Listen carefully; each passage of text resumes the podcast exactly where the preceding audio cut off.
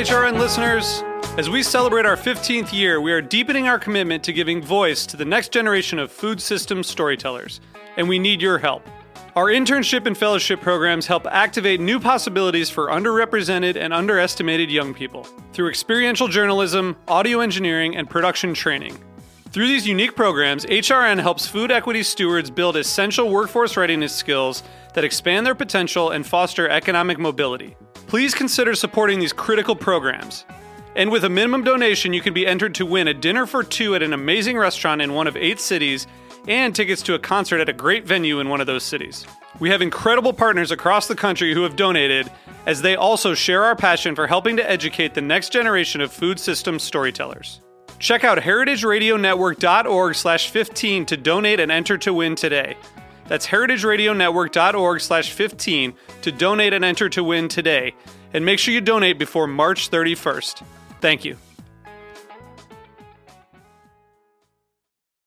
This episode is brought to you by Wisconsin Cheese, where cheesemakers have been making award-winning cheese for generations. Go to wisconsin cheese dot com to order directly from Wisconsin dairies to your home.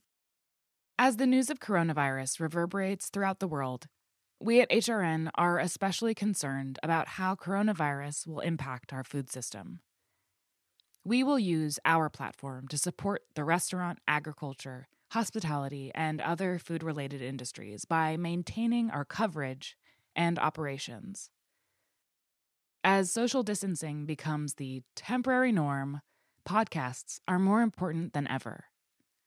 There's never been a more crucial time to stay informed about the state of our food system and the way that food connects our global community. We're sharing all of our covid nineteen coverage at heritage radio network dot org slash covid nineteen. From interviews with nonprofit leaders and journalists, to firsthand accounts from chefs and restaurant owners, to reports on how the crisis is affecting regional farms. Our team is working remotely from all over to keep food radio alive. H R N needs your support more than ever to keep sharing essential stories and resources with our listeners. Make a donation of any amount. Visit heritage radio network dot org slash donate. Welcome to Processing, a show about the intersection of food and grief, with your hosts Zara Tangora and Bobby Conforto.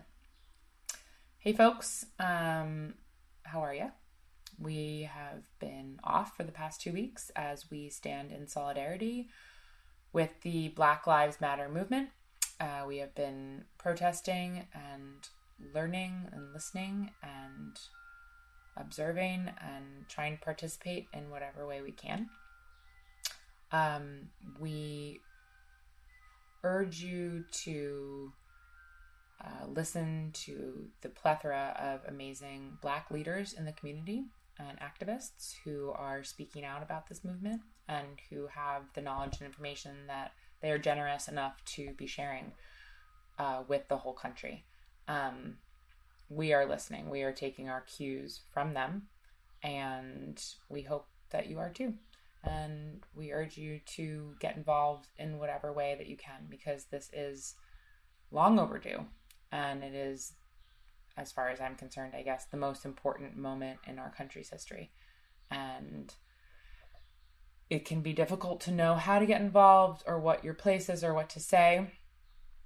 Uh, I think the most important thing is to understand before you do try to maybe say something publicly or, you know, get get involved is just to think about your motivations and to think about your privilege as a white person, if you are a white listener, um, and to resist the urge to gentrify the movement and make it about you.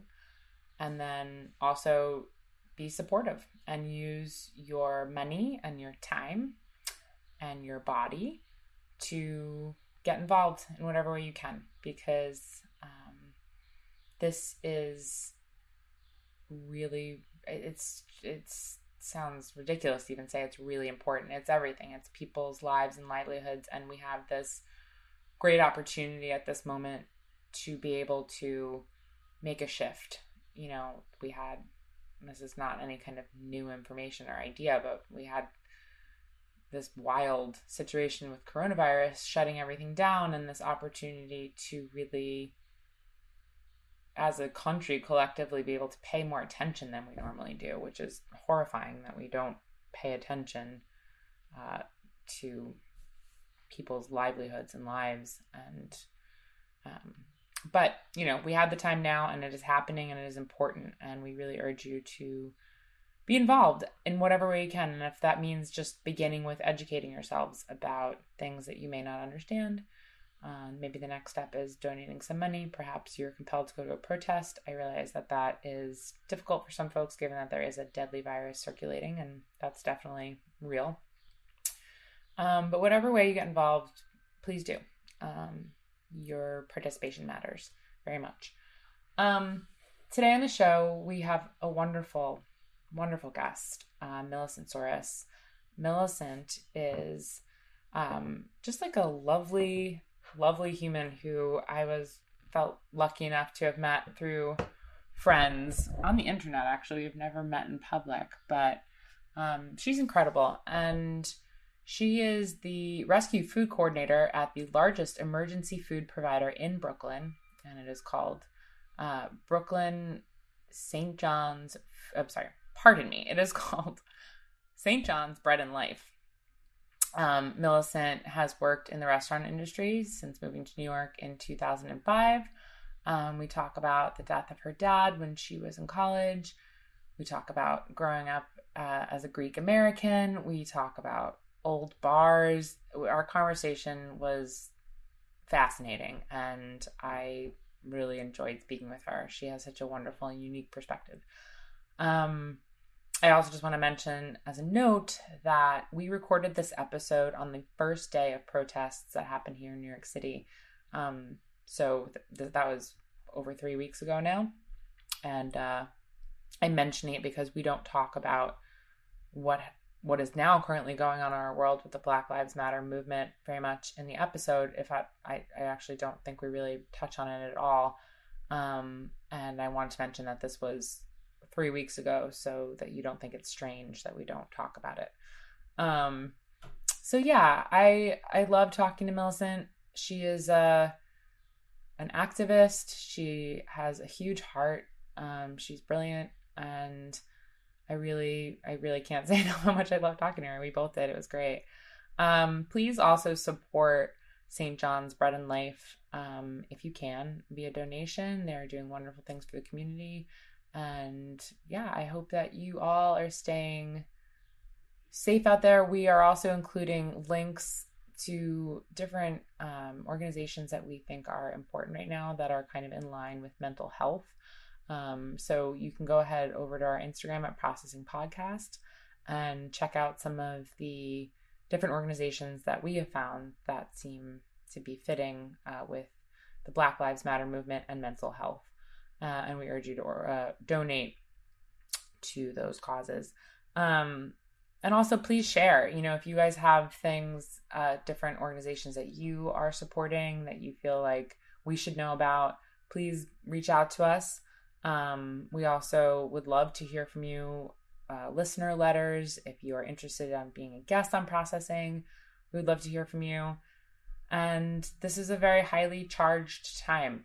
Um, it is an emotional time, and particularly a hundredfold for Black people in this country. And we just want to let you know that we are here for you. If you just want to kind of chat or find a resource to get some mental health uh, help or just some emotional support, please reach out to us. We'd be happy to try to point you in the right direction. And um, I hope that everyone out there is staying active um, the best that they can, and that everyone is staying safe from coronavirus and trying to take care of their own mental health, because this is a, like I said, it's a highly charged time. But thank you everyone for tuning in. And we really look forward to coming back with a new episode next week. And we love you very much. And thanks for listening. Please enjoy our talk with Millicent.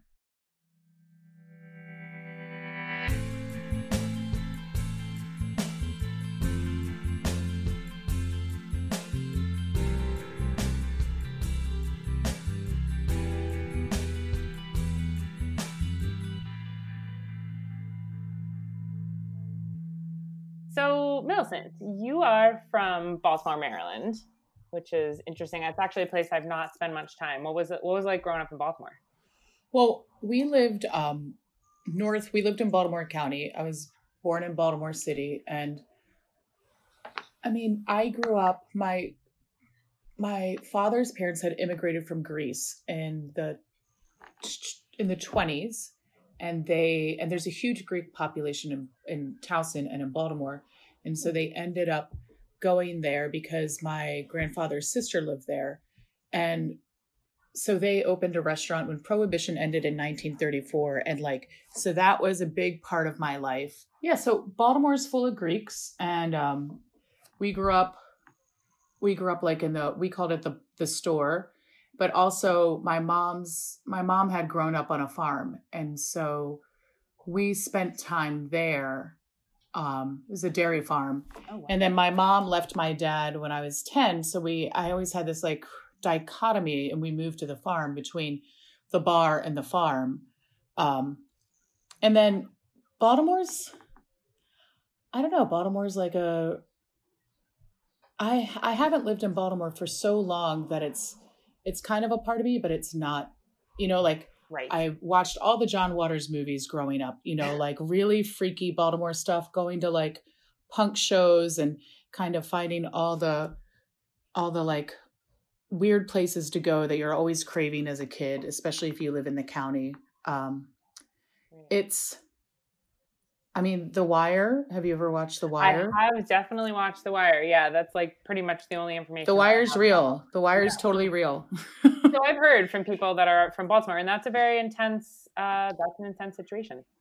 Intense. Yeah. And I feel like right now, you know, like over the years I've, you know, like in Baltimore, Baltimore is over, it's a majority African-American population, and most of the children grow up in poverty. And like, what other cities are like that in this country? Yeah. Detroit, New Orleans, like major right. uh, cities with majority African-American populations. And that is something, I mean, that's just telling of our country, you Absolutely. know. Absolutely. Millicent, did I did I hear you say that you at some point your mom left the family? My mom left my dad. My mom's not Greek. Um, mm, okay. You know, a lot of, we were, so part of us growing up there was that, you know, for me and my sisters, I have two older sisters, they're twins, is that we weren't totally Greek and like Greek Americans. And my mom left my dad, and my dad was the only male in the family. And so that's not really, that's not really what you're supposed to do. Right. Um, and she took us and took, you know, like she, we left the home. Mm-hmm. So that was, that was major. Like, you know how your life is split up into like befores and afters. Like we're definitely living in a before and after period right now. And Absolutely. I think that when someone in your life passes, that's a before and after. And also mm-hmm. that moment was definitely a before and after. Of course. So you stayed yeah. with your mom. Did you go back and forth with your dad and your mom? Or? Well, my dad had, he had joint custody, but like every other weekend. So we would go and see him, but also my sisters and I were becoming teenage girls. I mean, is there anything worse to be or to witness in the world than a teenage girl? I don't think so. um, That's that's very, very true. Um, but you had t- you touched on this briefly, but um, I know a little bit more only from what you shared with us before the interview. You mentioned the bar, but uh, just so our listeners know, your family owned a restaurant called Souris' Restaurant, right? After the, you know, your grandparents opened after Prohibition, and your family continued to run it until you were in your teens, correct? Yes, and when my papu, my grandfather, died, my dad just, you know, as is the way as the only male, like it was his, it was his to run whether or not he wanted it. Right. So he ran it, but actually his mother really, she did, you know, she did all the heavy lifting every day mm. and she lived above it. You know, they owned the building and she lived in an apartment above it where they had raised their family. So, mm. so we, so then it became Souris' Saloon, like in the late sixties. So that's where we spent time. And that's where the whole family, like, I grew up in a bar, like our entire family would meet there. Um, you know, it was just, that's my yaya would make like homemade avga lemonal soup and also like frozen yeah. burgers because there was a flat top behind the bar. Cool. Oh, wow. I love that. I love that. Like, and I love that about, we, just before the show started, uh, we were chatting about Greek diners in general, and that, like, you know, I don't know it from a familial level because I'm not Greek, um, but there is something so special about the, like, kind of Greek American food that definitely we're very used to being from Long Island, because there's a ton of that there. I mean, you talk about, like, frozen burgers, and then, like, this really beautiful soup, and all the, like, the avagalemeno and all the, like, traditional Greek recipes. It is this very interesting, like, food mishmash that I don't know exists a lot of other places. Well, I have old menus, and, like, there's everything on them. And also Greek. And I feel like that is very, that's people being like, you want to be all things to all people. You're like, everybody loves a hamburger, but also check out this moussaka we have that, mm-hmm. you know, is the most homemade thing. Right, right. And especially, yeah, with, especially with immigrant culture, right? Like, and people having to come here and have their own recipes from where they came from, and then try to placate the, you know, American palate with these it things. Is, yeah. Things. Yeah. Right. And it's it's so good. I mean, I love a diner. You know, like, my cousin's family, he was related by marriage. His family owned a diner, the Double T Diner, that actually the movie Diner is filmed in. Oh, and that was where my parents had, like, one of their first dates. And he was just, he was always like, he loved the action, you know, like, yeah. he loved the action of the work. And you know, recently, you know, when, uh, what I found out recently from one of my uncles was that, and I think this is probably where the, you know, you go to a business and you see all these dollar bills, people hang up their dollar bills, their first, the first money right. that they made. And for Greek immigrants, um, if they opened a business because they were uneducated, but they knew how to work and they knew how to cook, they'd open a business, and people from their island, or you know, who lived in the same area, would give them dollars uh-huh. as their, you know, as like goodwill. Yeah. Yeah. That's, uh, it's interesting that all, everyone has these, their own traditions. Oddly, I was reading the other day for my other podcast about, like, different traditions and, like, why people throw certain things at people when they get married. And, like, in the same vein, it's just, like, so interesting that every culture kind of has, like, well, this is my good luck thing and that, but yeah, I mean, for prosperity. And, and how, what, how did it work out? Was it a prosperous business? The, I mean, Souris' restaurant was, like, legendary in Baltimore County because it was in Towson. That's the county seat. And at this, um, you know, three major roads, York Road, uh, that runs from Baltimore City to York, Pennsylvania, Joppa Road, Delaney Valley Road. And it's where, and there were also, th- there's also three colleges around there. So it was a really big deal for a very long time. And people used to, um, like, college students would hang out there. Professionals would hang out there. Mm-hmm. Um, my yaya was like a mother figure to a lot of people. People called her, like, Mom Souris. Mm-hmm.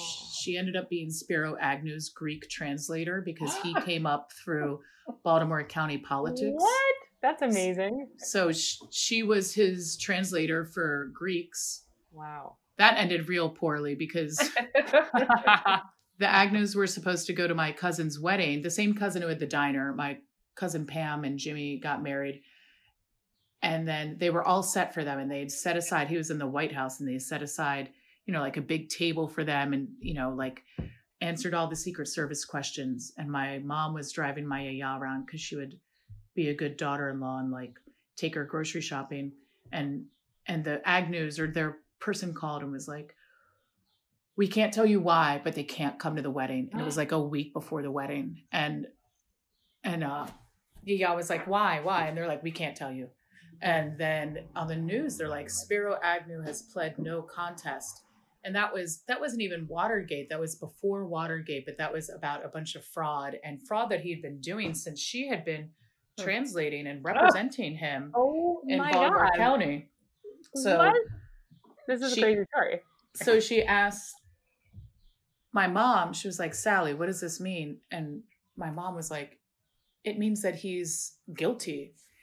And when she died and we were cleaning out her apartment because she lived above the bar, she had like the classic vanity that you sit at. And on the bottom right desk, bottom right vanity drawer was a picture of the Agnews with the White House seal of approval on it, autographed to her, face down in the drawer. because oh. they were dead to her. Oh my God. That's an amazing story. Yeah. God.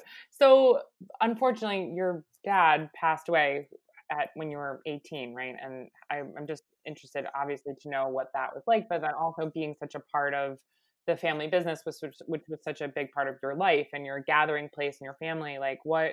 How did those two kind of intertwine with each other? That feeling of like, you know, not only just losing your dad, but also like how, what effect did that have on the business and, and such? I mean, it was so, um, it was, I don't, I mean, every word is a cliche. Um, mm. You know, my dad died right before Christmas. And the last time I had seen him, I'd come back, I was in my freshman year at college in Oberlin, and I'd come back for Thanksgiving and I saw him, and then I didn't see him again that weekend, and I went back to school, and then he was sick and then in the I C U. And so for like two weeks, he was sick, or he was dying. He was just dying. He wasn't even sick. And I came back, and there was all this, there was just a lot of stuff. Like, my dad had already been in the process of selling the bar to the group, which is a woman and her husband and her dad, who eventually ended up buying it from us. Because my father wasn't married to my mother, he also had no will. So my sisters and I inherited mm. the bar oh, wow. because it was in his name, but we were too young to run it. Um, there was a lot of things financially fraught about it, and also like a lot of very strange ownership issues, you know, because my dad has three sisters and everyone grew up there. You know, they all have kids. Everyone feels an ownership about it. Mm-hmm. Um, and I think that for me and my sisters, everyone, everyone was hurt, and everyone, uh, I don't know, like it was, it wasn't great. It wasn't great at all. Like, I didn't feel, I know that for me and my sisters, because my mom did leave my dad, and this happened like eight years later, that we felt left out, you know, um, mm-hmm. and that we weren't, and that, you know, like just sometimes, you know, sometimes in death, like really bad things happen in families, and uh-huh. people say things that are awful. And that was like that way for a couple years. But uh-huh. the task at hand was to continue selling the place, because it was the only asset that my father had, and there was a buyer lined up. But also because nobody wanted us to run a bar, and nobody would co-sign a liquor license for us. Right. And then to clean out this bar that people have, that generations had grown up in. And my dad was also kind of a hoarder.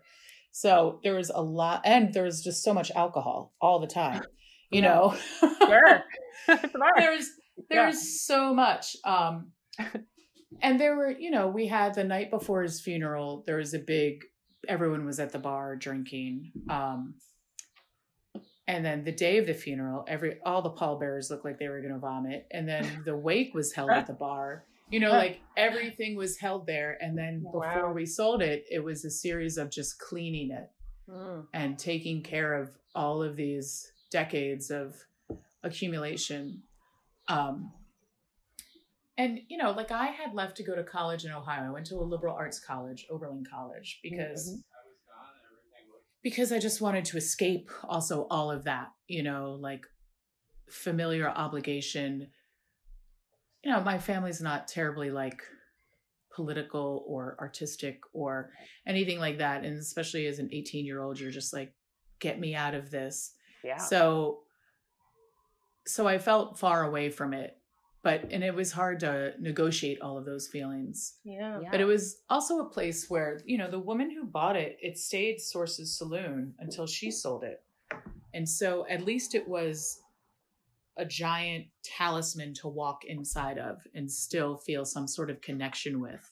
Right. It wasn't like ripped down to become like a parking lot or a, you know, no market or something. It's, no, it's, yeah. It still had the same ceilings. There's one ceiling...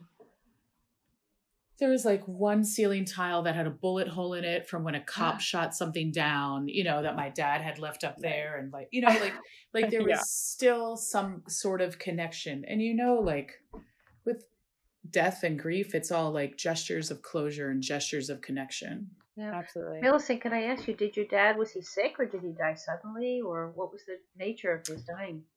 He died, you know, he wasn't terribly healthy. He was a very bad diabetic and he was sixty-two. And, you know, I called him from college. His birthday was in October and I called him from college to wish him happy birthday. And he's like, it won't be long soon. And you're like, that's, oh, wow. he, I mean, yeah, people know sometimes. I think they know, you know, what happened was that he didn't show up for work and one of his bartenders went to go look for him at his house and he was passed out on his bed and he had, he had an ulcer or some like massive hemorrhage and hadn't taken care of it and had proceeded to like eliminate like seventy-five percent of the blood from his body without oh going God. to see a doctor. And so oh. he was, I mean, I just sort of consider that he that he took his own life, you know, and he was lying on a gun, but I think he had passed out before he could do it. So yeah. everything yeah. in his body then broke down. Yeah.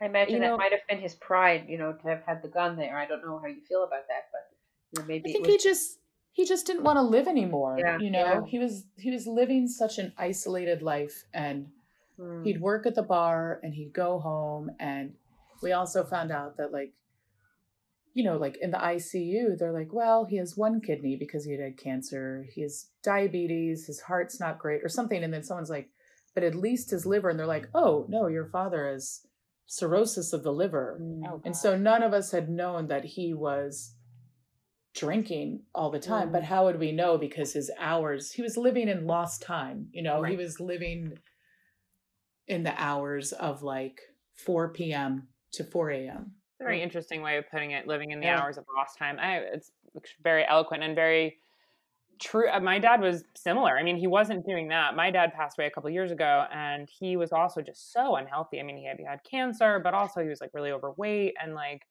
yeah, yeah. He, he survived in this weird, like, span of time overnight because he would, like, sleep during the day. And, like, mm-hmm. so you can never quite tell how he was doing. And I, I wonder – I don't know. I think there's a, a – a, to some effect, to some extent, perhaps, and something I don't know for sure, but I could speculate upon is that there's a certain shame to your body unraveling like that. Yeah, that's what I meant by pride.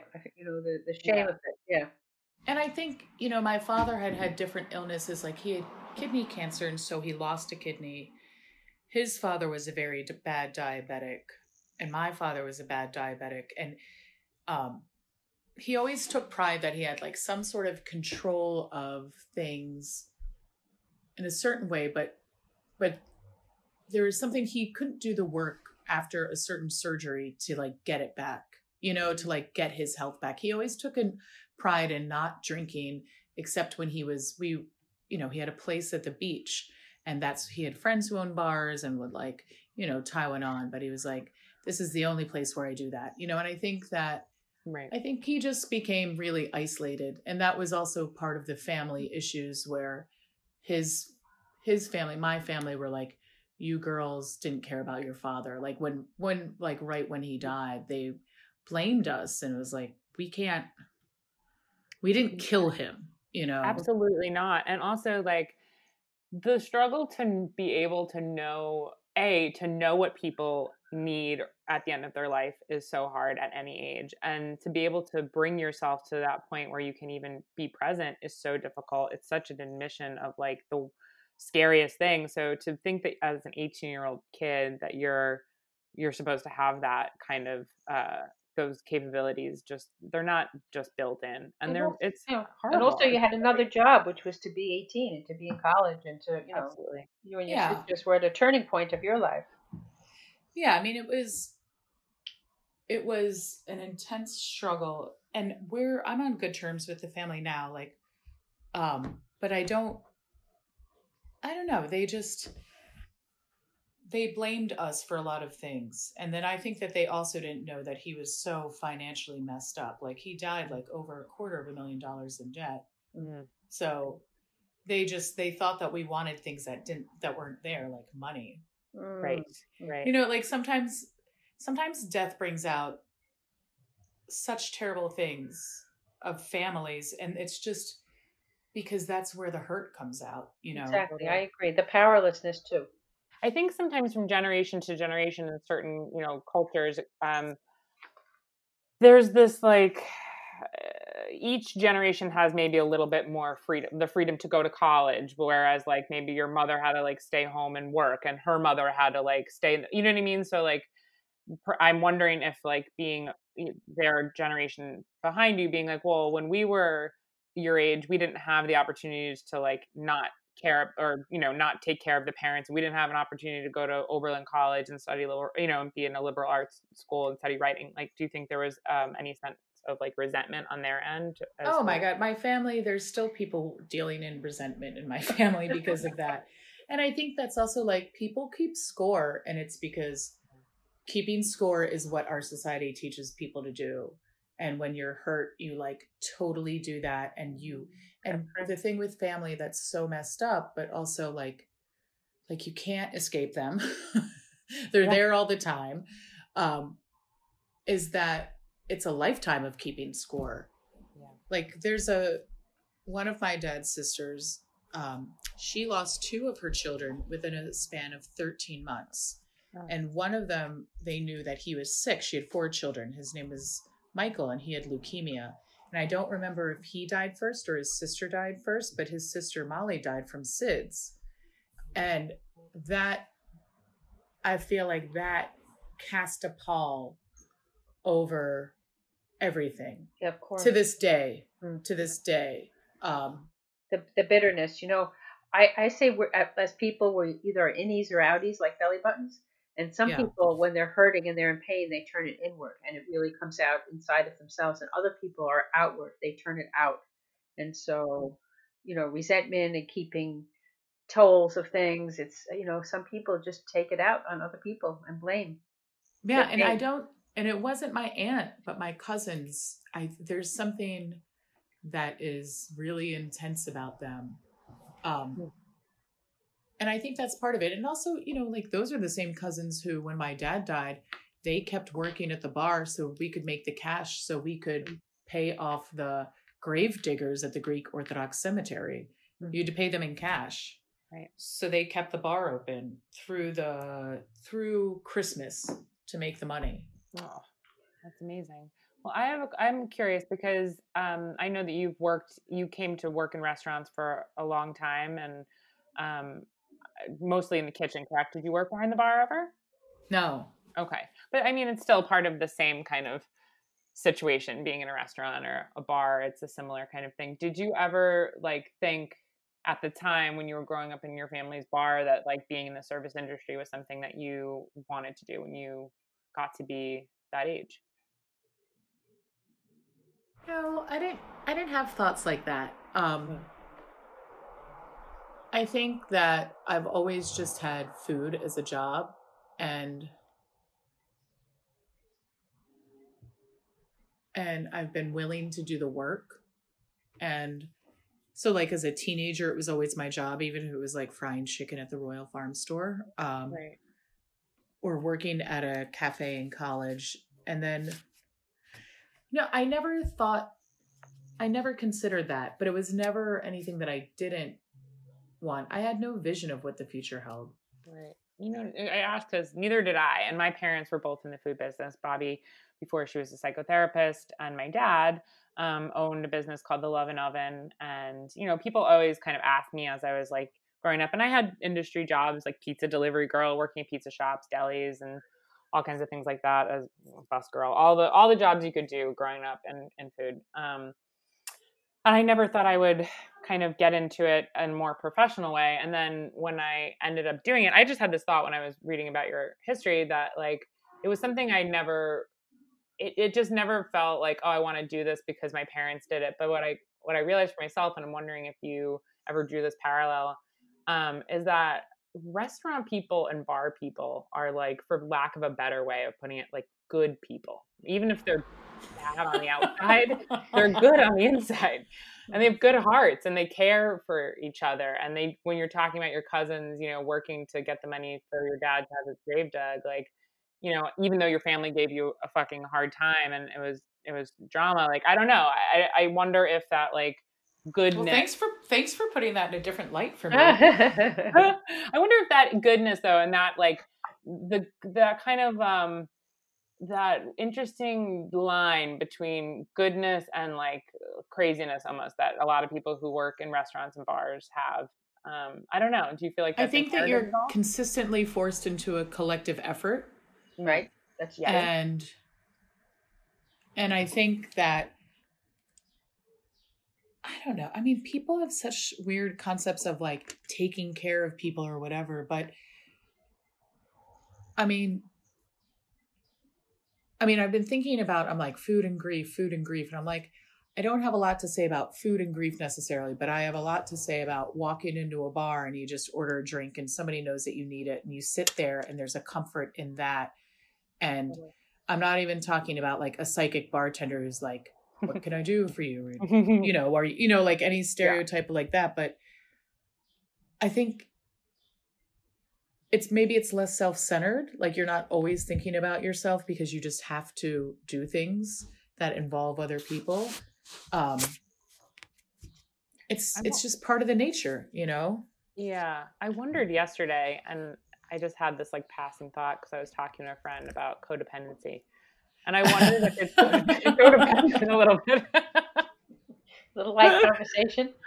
Yeah, just having a light, tiny, like we had some tea, we're talking about codependency, no big deal, it's fine. Yeah. It fine. Um, but yeah, I don't know. It's interesting. Like, it was an interesting It about. Also feels like it's muscle memory. Like if you work in a kitchen, if you work in a bar or the front of the house, your entire life is about muscle memory. And so there's got to be some sort of notion of uh, an emotional muscle memory too. Yeah, yeah. I also think it's like a key to spirit. Like different things create spirit as we're growing up. And mm-hmm. it's possible that your the restaurant just had a lot of spirit and it became part of you, you know, even though... Right? Even though it wasn't necessarily you thought you were going to work in a restaurant or do food or... I oh think, my God. Yeah. I mean, I moved here over fifteen years ago and I lived in Chicago and I didn't work in food there. I worked in music and I helped a friend open a place and then was doing this. And my mom was so bummed.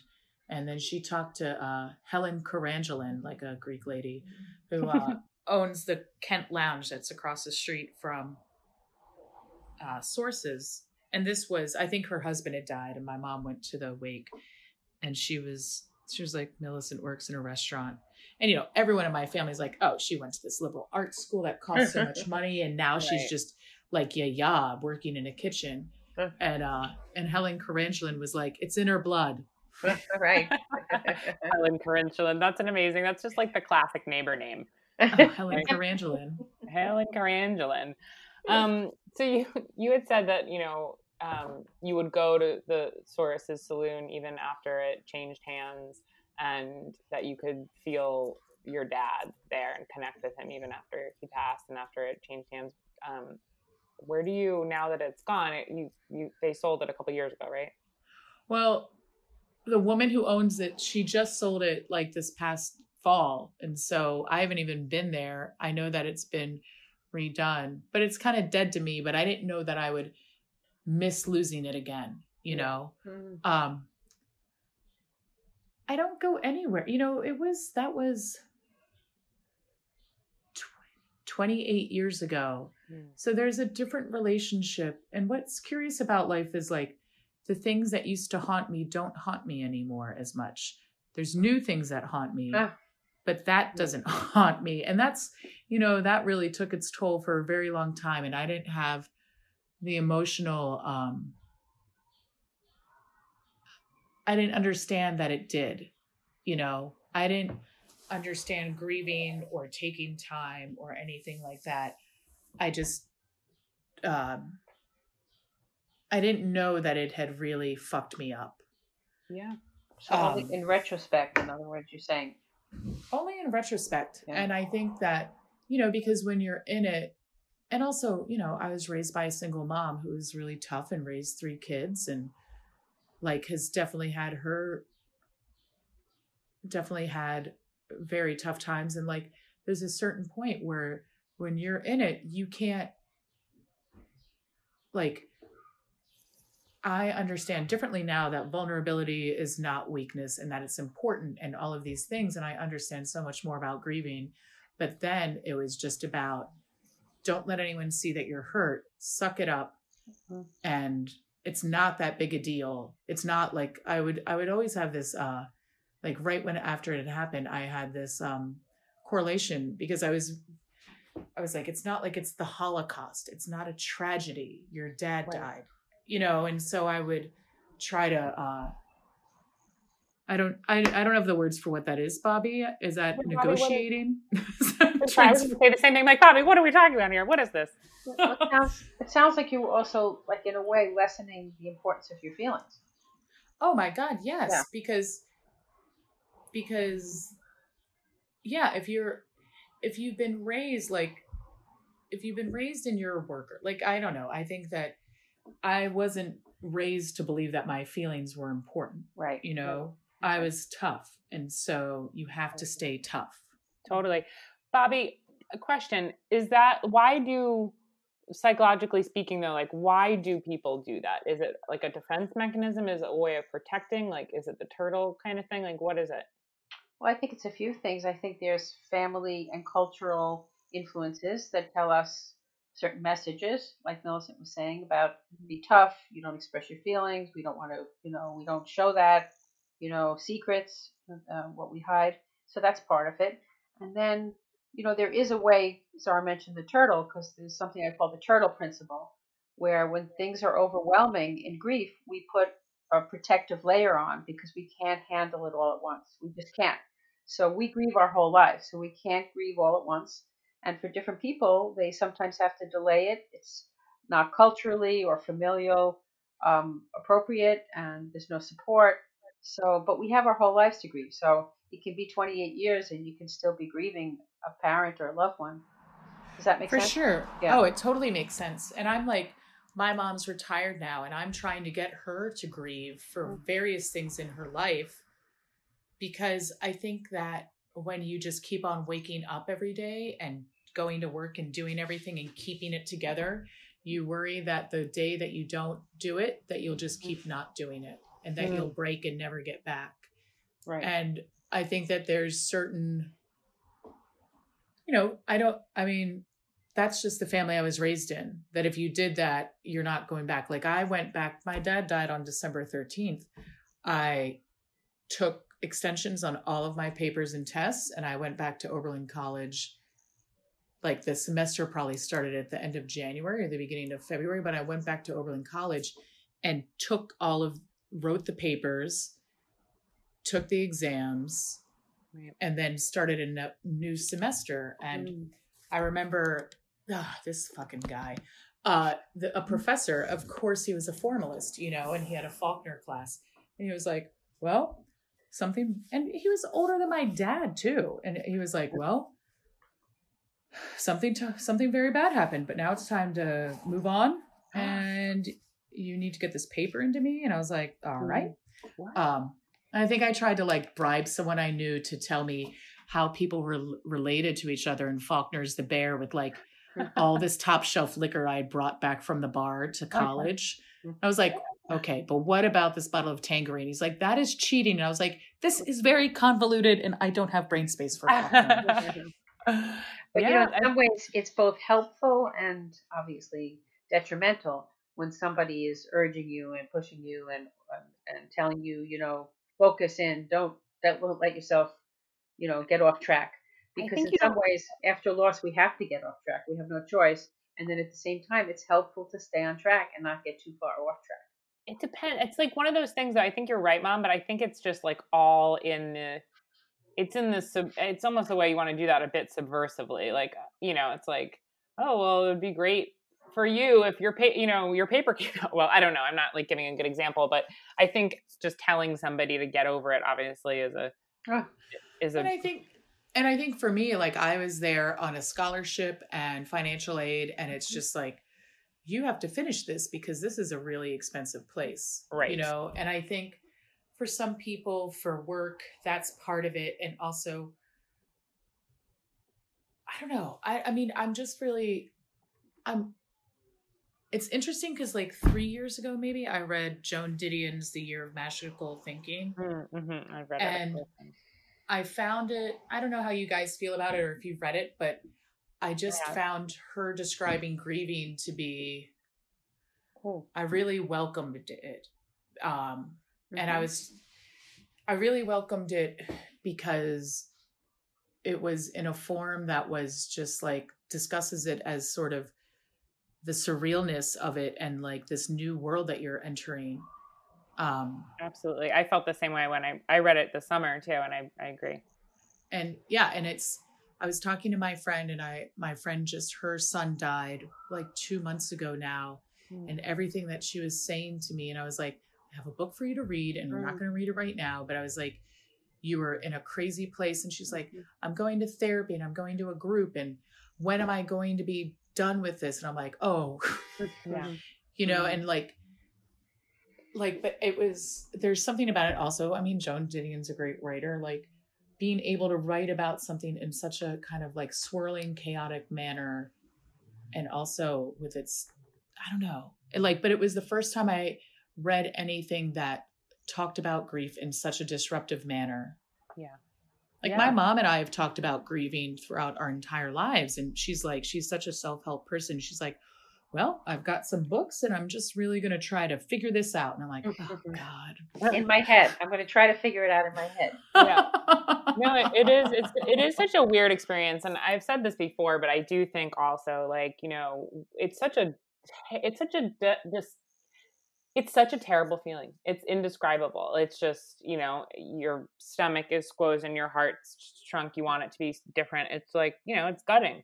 And we want to escape from that, obviously, right? Like we do anything to escape. And at the same time, when you're really in deep grief, you can't escape it whatsoever, no matter how hard you, you try. You know what I talk about? What I think you can do is try to ground yourself in it. Because if, you know, it's very hard to be in a place where you're feeling that deeply and there isn't any grounding or there isn't any parameter. So that how would you do that?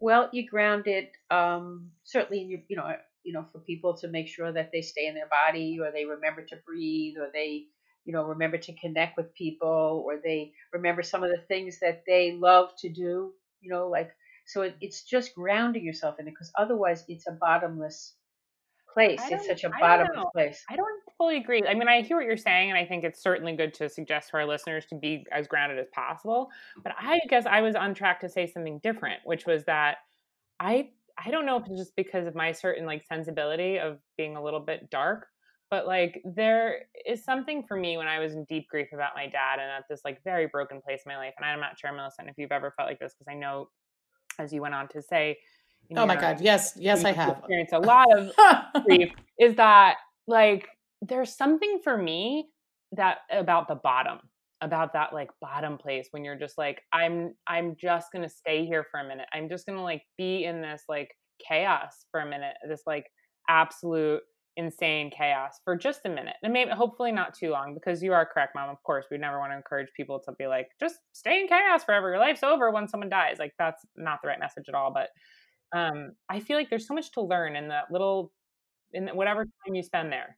I think you have to go there. And this is, I told you that I learned how to grieve when my dog died. And she mm. was like, I mean, I like, she was my soulmate, you know, and my companion, and she died. And like, and also because I hadn't lived with anyone who I'd lost every day.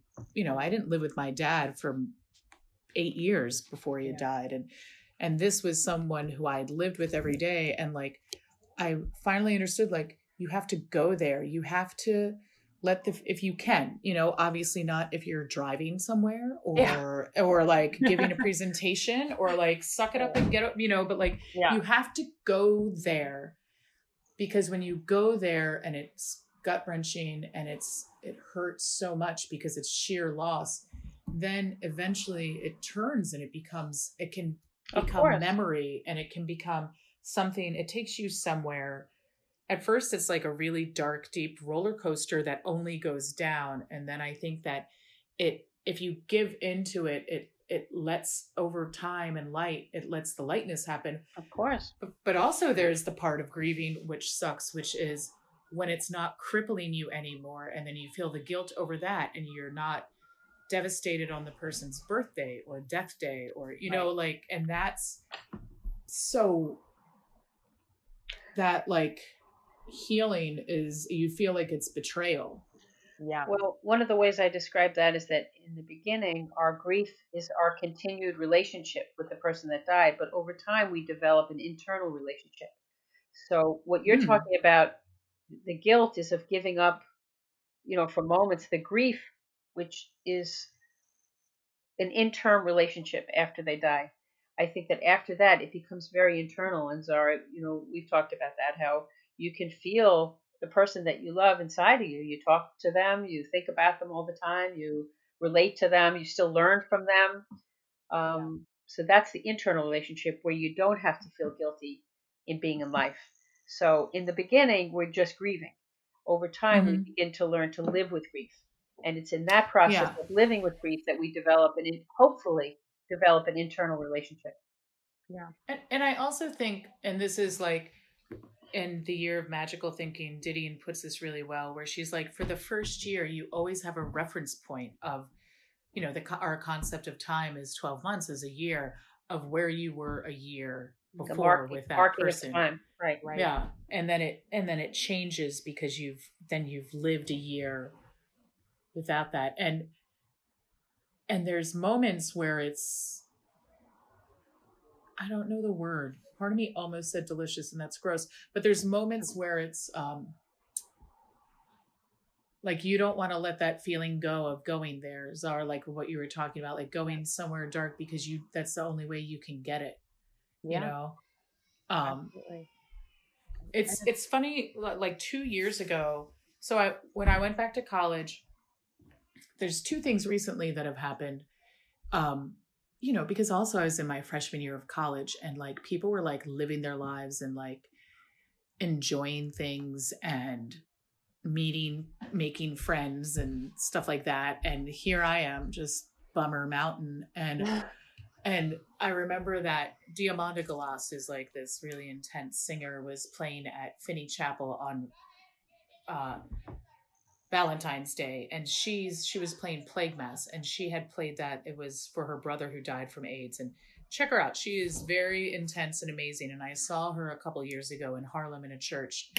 And up until that point, like I saw her two or three years ago, I was still kicking myself for missing that show and how lame that was. Mm. And then finally, like when I was forty-five, I was like, "Your father had died two months and one day earlier." And maybe yeah, you didn't course. feel like going and out. It took you all that time, right? Like twenty, twenty-seven no, years to be able to. I had no to, forgiveness like, for myself. That was okay that you had missed that. And then, yeah, like I had no forgiveness for myself that somehow I didn't see this amazing performance yeah. because I didn't even understand where I was. Yeah. And, I, yeah. I, those, those feelings are intense. I have a feeling, you know, my dad, when he passed away, I, uh, I don't know. I mean, I guess it's about like, that's, that just brings to me the reason I was going to tell this next story is it just like hits this place of feeling like you were either, I don't know, too weak to do things or whatever. And, and then finally, like I always beat myself up because I didn't go see my dad's body in the hospital after he died. I got the call that he died and I didn't go and see his body. I accidentally walked into the room because they said he wasn't there and I saw his hand. And it was dead and I ran away and I, you know, I hate that I do that. And then I like beat myself up for a couple of years about it. Like, why did you run away? Why didn't you go in and just sit for a while? And then I'm like, you know what? I was just reacting. I was just living, you know, I just did my best that I could actually do. And, absolutely. But like, you know, it's so we, it's easy to kind of like distract from, I think, the larger feeling, which is just that it's like an empty space that it's so hard to ever fill again. And we can, I think, sometimes use these things to beat ourselves up about, you know, why did I do that? And then the reality is it's not about that. It doesn't It's matter. Totally not about that. Yeah. yeah. And I say it a little differently, which is that it's all about the powerlessness too. So mm. when we're powerless, yeah. we try to blame ourselves or others. You know, it's really mm. the powerlessness though. That's true, Bobby. That's a really yeah. good Bobby. Point. So for you guys, and Bobby, it's your ex-husband passing and Zara, your father, like, is this, I don't know, it's got to be, I can't, I know you can't answer this question. I just think of like, you know, for when my dad died, my mom, what she tried to do is just protect us as much as possible. And it took like ten years for my dad's estate to be settled. Sure. He didn't have, he didn't have a will, but my sisters and I inherited everything, and we had to take it because otherwise we would have lost the bar. That was like this family legacy thing. Yeah. You know, he had a lot of sketchy financial dealings. Like, we were worried about who was going to like come out of the woodwork and be like, right, your dad owed me a lot of money. But that was like my mom, that was how my mom could like best protect us, because she's really smart in that manner. And like, it, I'm just saying, it must be like, I'm not like, must be great, but like, it must be such a fascinating relationship and like how you guys work together, talk, you know. Yeah. Well, you know, it's interesting, Millicent, because my parents were divorced and they haven't seen each other in twenty-five years before my mom Whoa. Came down to help me with my dad's house. My dad lived in North Carolina and was very much a recluse and, you know, sick for a long time and ashamed of his physical condition and didn't leave the house. So it was just me helping him. No other family, no other, no new wife, like nothing. He was completely alone. But um, I think that Bobby helped me do what Bobby does best, which is exactly what you might have even picked up on from just being on the show, which is that like, she has a way of looking at things that's really different than the way I look at things. And I think when we have people that we love in our lives that are like that, sometimes it can feel like, ugh. And sometimes even when it feels, ugh, you really need it. And like, yeah. So even in, you know, I wanted to be depressed for a long time and she wouldn't quite let me. And that's good. And in hindsight, I appreciate that. And she was there for me. She helped, and she was a mom, and she was really strong about it. And it eventually led to us being able to really connect and do this together. And I had a, so much of a deeper appreciation for what she does.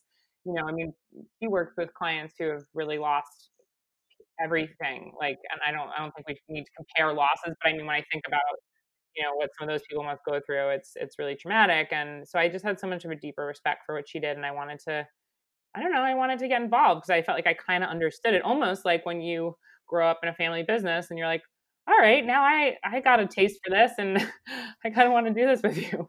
Well, I think we don't talk about grief enough. So that's why I love this podcast. And I also think that I'm someone who, if it's the worst time in your life, I'm there, you know, yeah. And it's because I don't fear it. And I know that there's nothing I can, I know I can't fix it. Yeah. And I think that people fear that, but like, I've just had a life that's had like a lot of cancer, a lot of deaths, a lot of afflictions, and maybe some light tragedy, but nothing major, you know, right, in the tragic terms. But like, I don't run away from that stuff. And I think that talking about things more, like today I went to the farmers market at Union Square, and I've been going for a couple months and like seeing sort of like how there's more people around, and then people are like, yay, we're back. And yeah, I feel like in light of COVID, but also in light of like where we are right now with George Floyd and Breonna Taylor and like everything that's happening right now, like, I'm like, we, sh- I don't like this. Like, yeah, like, I feel like we're grieving. I feel like we're actively grieving. And I, and I, it doesn't mean that we shouldn't have joy, but I'm like, I know there's some people who just came back to town. You know what I mean? Yeah, I know. Like they yeah. were at their second house, and now they're all like, I got the last I, spring onion at I the know. farmer's market. And I'm like, fuck you. Exactly. Our world is grieving. Yeah. Our world is grieving. I wanted to ask you about this, Millicent, now you bring it up, because I was, this was a question that I had for you that I think is really interesting. Um, so you are, um, sorry, I'm looking at my notes. Can you just remind me, what is your position exactly at uh, Saint John's Bread and Life? I mean, none of us are doing what our positions are really there, but I'm the rescue food coordinator there. And we're the largest emergency food provider in Brooklyn. So we're a soup kitchen and a food pantry. Right. So and- for the past three months, we've pivoted everything and focused on, uh, you know, like pantry and, and food, which we always do, but just that really. Um, and then, you know, just to your point, what you were just making is that, um, you know, this is in so many ways, this is, this situation is so enormously complicated, and kind of like we were talking about before, everyone who is alive for the most part, except for, you know, obviously billionaires and stuff, but, uh, is entitled to feel how they feel. It's horrible. It's scary. And it has levels of varying actual real life damage for people. But if you feel something in your heart, that's your feeling, right? But at the yeah. same time, um, it is in so many ways a class war and uh, a, a race war. I mean, it's terrible. It's insane what's happening. Well, it's also, I don't want people to not like, to not find joy in life. But let's be honest, this is like the exact definition of fair weather friends, you Absolutely. know, one hundred percent. And, and it's like, I don't, I don't know. Like, you're like, the weather gets warm and nothing, and all bets are off. Like, I don't, Absolutely. I don't know. Like, well, so I wanted to ask this of you though, because you're working in this capacity every yeah. day with people who are grieving in a very specific way, right? With marginalized people and low income people and and people who can't eat on like afford to eat on their own. And, uh, you know, then we're living in a city where you're, we're seeing, you know, whether it's on Instagram or actually at the farmer's market and seeing people come back to town from their second upstate houses and then realizing, and then hearing kind of, you know, the, we're all in this together. And it's, it feels like, I mean, that's not true.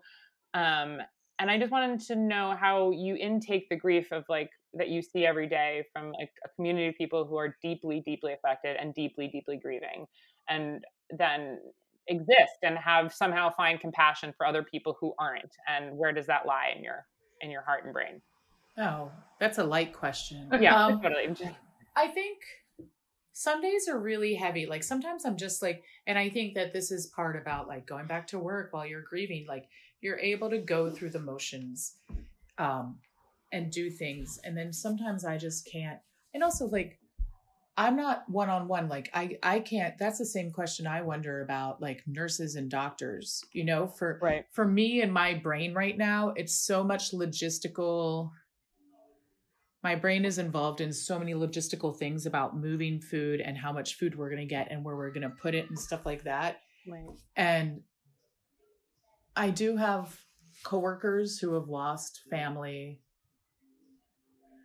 But I mean, I also feel like the people that we serve are the strongest people, you know, and in spite of, in spite of society's marginalization of them, you know, right. and I think that, and I think that, you know, I have like a lot of people aren't sick and I'm just like, you're so strong. And I also think, I, I don't know why, um, you know, because we really, our main, a lot of our guests are like, have mental illnesses and drug addictions and don't have homes and things like that. It's not, and, but you know, a lot of them are, you know, families try and make ends meet and stuff like that. I don't know. People's strength is incredible. I agree. You know? Yeah. And I think that we see this, we see this with all of the, like, we see this with the African Americans in this country and how they are, how, how they wake up every day and deal with the bullshit that this country gives them, you know, and that it's not how, how people are able to have like multifaceted lives. And I think the problem is, is there's so many people who are protected and they don't understand that they're protected. And I think that there's so many people who think that they're progressive, but they're not. I I feel, I deeply feel this in food. I feel like it's uh a club of people who are kind of like-minded, which is the worst, um, mm. and that they don't know how privileged they are and that they are propped up by systems that they, pro- in progressive terms, don't agree with, but will probably defend if things are taken away from them. Right. You know, like they're not willing to sacrifice, but, you know, it's like, it's like everyone trying to get, I don't know. I mean, my mind works in all over, but like all the cool people in food who got like venture capitalists to fund them, like David Chang and Christina Tosi and people like that, that money, the money from Hudson Yards, that came from a guy who threw a hundred thousand dollar a plate fundraiser for Donald Trump. Right. Why isn't it, why is it more important to them to spread the, whatever their food idea is, instead of saying, I'm not going to take your money because it's, it doesn't align with my politics. Absolutely. And, and I think the problem is, is like, there's so many people who are so protected. And what's weird about this city is that we live so close to each other. Bread and Life is in Bed-Stuy. Bed-Stuy wasn't gentrified. Bread and, Bread and Life started in nineteen eighty-two when Bed-Stuy had issues with AIDS and crack. And now the issue in Bed-Stuy is gentrification. Right. And I think people, wasps, I think wasps are the problem, okay? Waspy people. I think like old oh, yeah. money. I think white people. I think like upper middle class people trying to become rich, rich people trying to become wealthy, wealthy people trying to become super rich. They're all looking up and that they can live next door to someone and push people out and never see them because they don't matter. Absolutely. And that's part of the problem, but they'll like it if they like some natural wine, weird farmer. That's who matters. Totally. You know, I completely agree. And um, I think it's, I don't know, but I don't, I don't know. But for me, like some days I'm just like, I don't want to talk to anyone. And then some days I need to see people and it's really restorative. Sure. I know it's a very, it's a very interesting thing. And it actually brings me to the, my last thing I want to talk to you about, which is just a quote from an Instagram post that you wrote, that you wrote. Oh, um, oh. it, really, it really affected me actually. And I've thought a lot about it. Um, And I would love to talk to you sometime, you know, off off the recording, just in life about this, because I've, I've been challenging my brain to try to think about this concept a lot.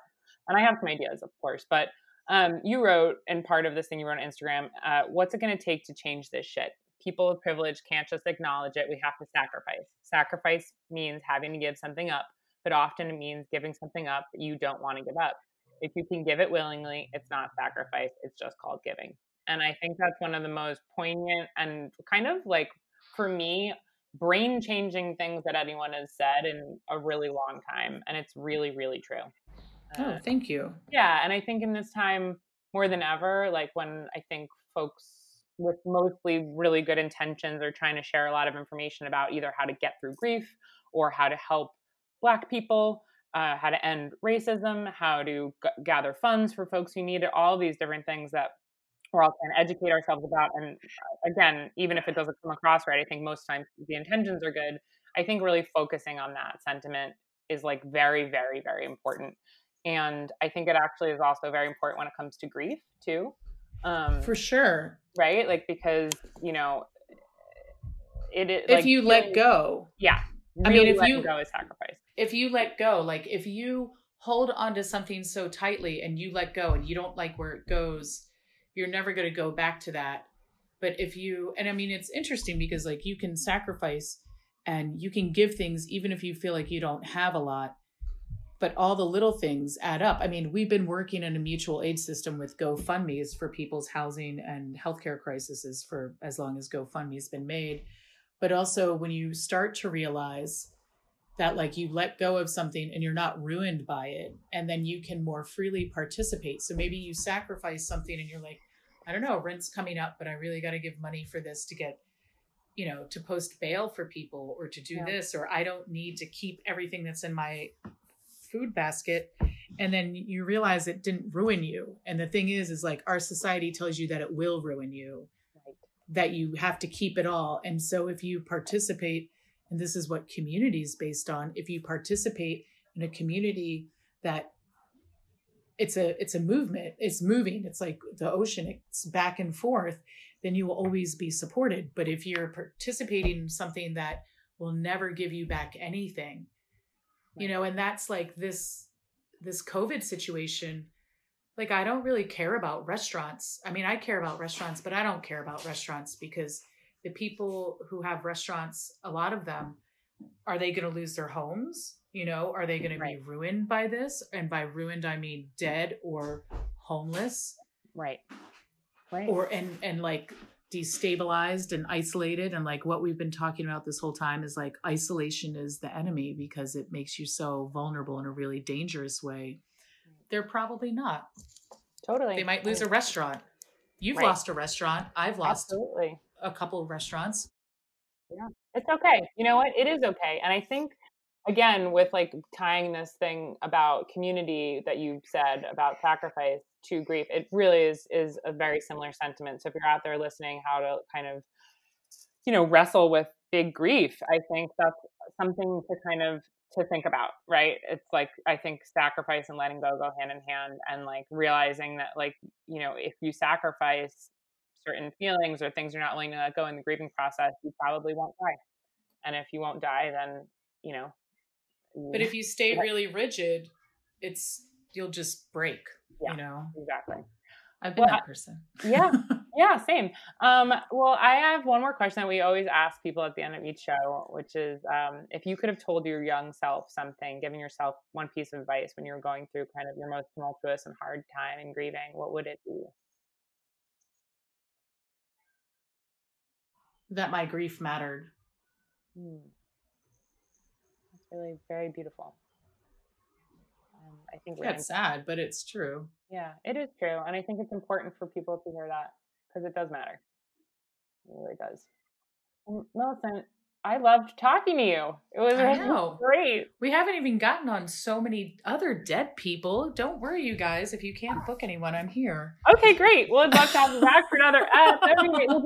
Maybe a part two. Um, no, it was really great. And I, it's, you know, I, I just... came to know you over the internet, which is strange. I normally do, I don't meet a lot of like Instagram friends, but we have a mutual friend in Anna Dunn. I know. Well, Anna Dunn's the best. And that's the person who's, yeah. who I know who's working in mutual aid with the Service Workers Coalition, and, and everything they write really opens the brain. It really opens my brain about what it is, what it is that we should be striving for.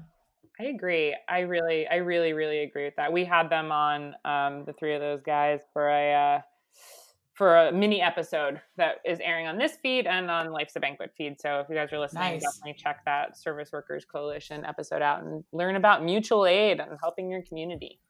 That's right. Yeah. Well, well Bobby, great to talk to you. You Thank too. You. And keep up your good work. It sounds amazing. Yeah. Thank no, you. Thank you so much. We'll talk to you soon. Okay. Bye, you guys. Okay. Bye. Bye.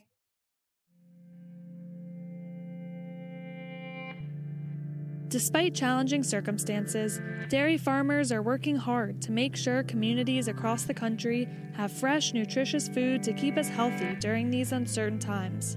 It's more important than ever to eat, enjoy, and support real dairy. Want to help?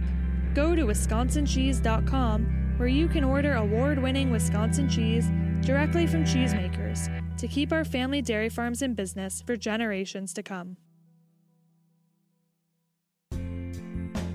Thank you so much for joining us for Processing. We realize that sharing these types of deeply intimate stories on air is a very personal decision. We began this project as a way to connect our listeners through shared experiences and storytelling. We hope that Processing can be a platform for sharing, learning, and healing. We appreciate our guests' willingness to be vulnerable and value nothing more than making both our guests' and listeners' experiences with our show positive and progressive.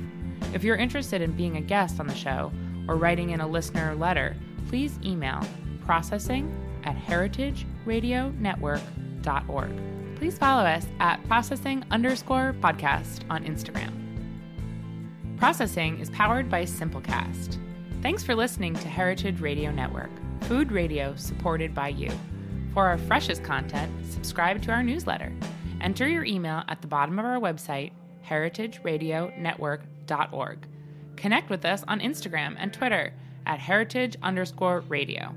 You can also find us at facebook.com slash heritage radio network. Heritage Radio Network is a nonprofit organization driving conversations to make the world a better, fairer, and more delicious place. And we couldn't do it without support from listeners like you. Want to be a part of the food world's most innovative community? Subscribe to the shows you like, tell your friends, and please join the H R N family by becoming a member. Just click at the heart at the top right of our homepage. Thanks for listening.